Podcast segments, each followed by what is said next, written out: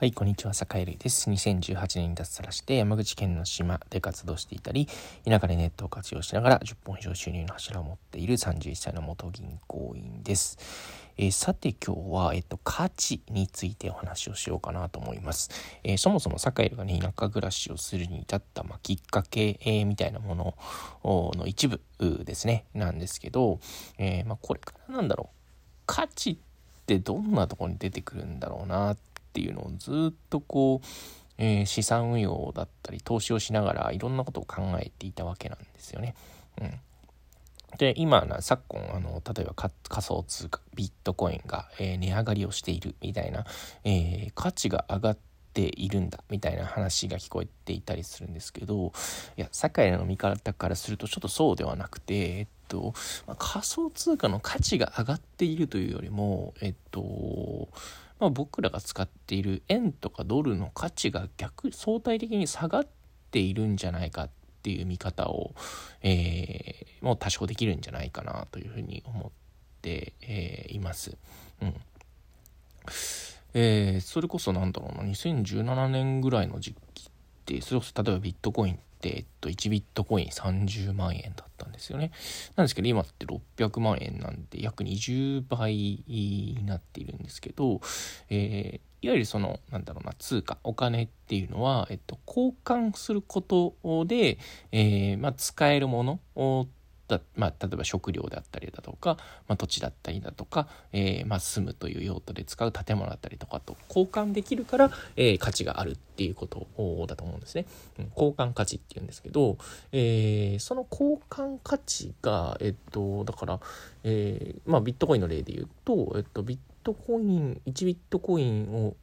と交換するのに、えー、600万円ないと1ビットコインと交換できない。今までは30万円でよかった。みたいな状況っていうことは、えー、円の価値が20分の1になっているっていうふうに捉えることもできるかなというふうに思っていて、まあ、要は資産がこうねバーチャル化していってで交換価値っていうのは実は、えー、すごくすごく、えー、下がっ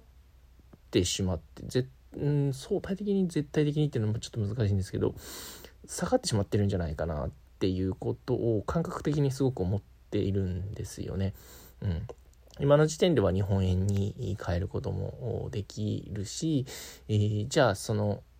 なんだろうな。価値が下がったと見せかけている日本円でも、えー、今は600万円あればねいろんなこう物が買えるという状態になってもうそれこそ新車1台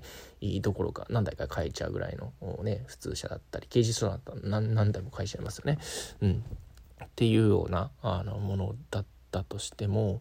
うん、これから価値が本当に出てくるのって、えっと、使用価値の方だと思ってるんですね。すなわちさっき言った例えば土地とか、えー、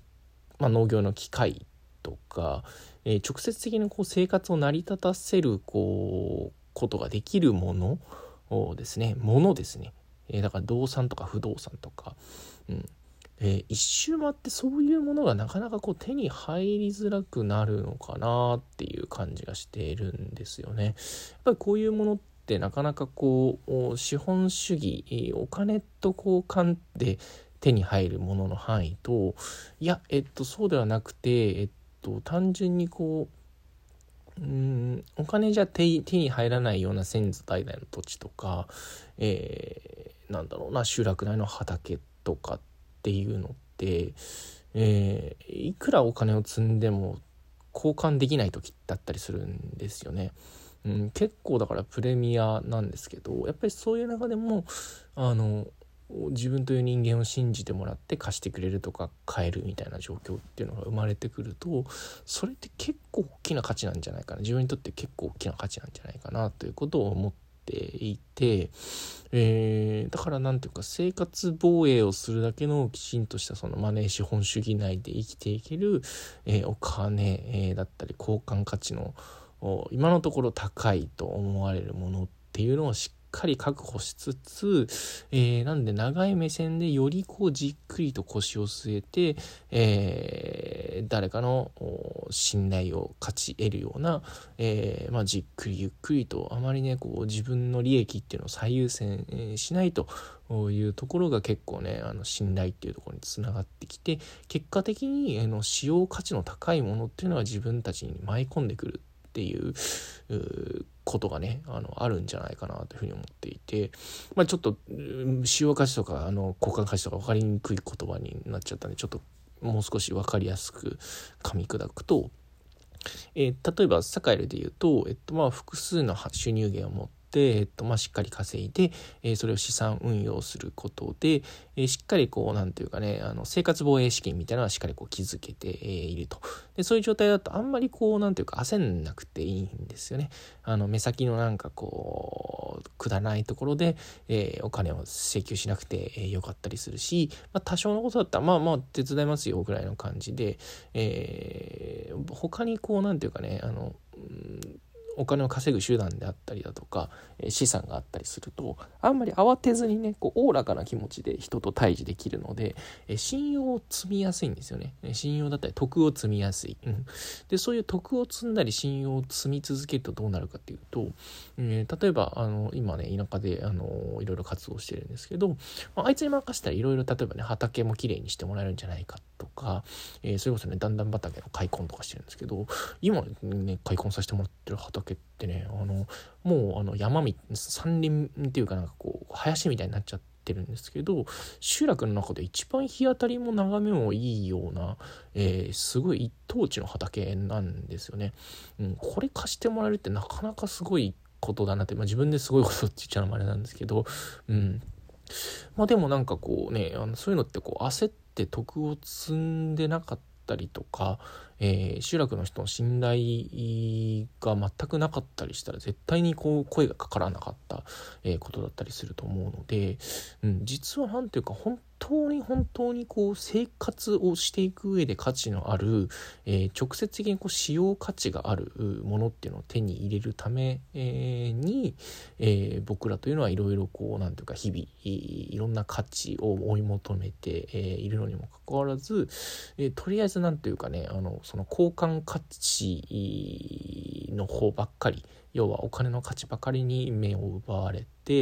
えー、それが例えばね、うん、仮想通貨とか、えー、と資産運用とかでいうともうとりあえず値上がりしてこう数字が増えていけばいいというねあのちょっとそういう価値観っていうのはまあどこかにあると思ってですね。あの売り上げが伸びていけばいいとかあの資産は運用して増えていけば増えるだけいいとかね、うん、そういう価値観じゃなくて結局やっぱりどこかで使用価値に変換しないと結局意味ないよねっていうところに、えっと、立ち返らないといけないのかなっていうことを思ったりしてしていますと。うんなんで、坂井の場合は、えっと、自分が生きてる間に、やっぱり使用価値に変換して、えー、なんていうかね、あの、なんていうか自分の人生をより豊かにしていきたいということを考えている、まあ今日この頃だったりします。今日ちょっと難しい話だったかな。なんかもうちょっとうまく噛み砕くいて話す術をちょっとまた考えてみようかなと思いますが、はい、今日は、えー、なんでね、なんか銀行の預金残高とか資産運用して、なんか資産運用の残高増えてとか、まあそういうの大事だし、売り上げを増やすみたいなのも大事なんだけれども、やっぱりそのね、あの、なんだろう、数字上のなんか増えた減ったみたいなものっていうのは結局、えー、生活をする生活っていうのは生きる活動をする上で、えー、必要な物資であったりとか必要なあのものを買う、えー、ための数字であるんだよね。で、えー、その数字とそのなんだろうな生きていく上で必要なあのものを手に入れる必要な必要なこう数っていうのは大体どれぐらいなのかっていうのを、えー、意識する。これ結構変わるんですよね。実は結構変わるというところもあるので。うん。そうなんですよね。だからこ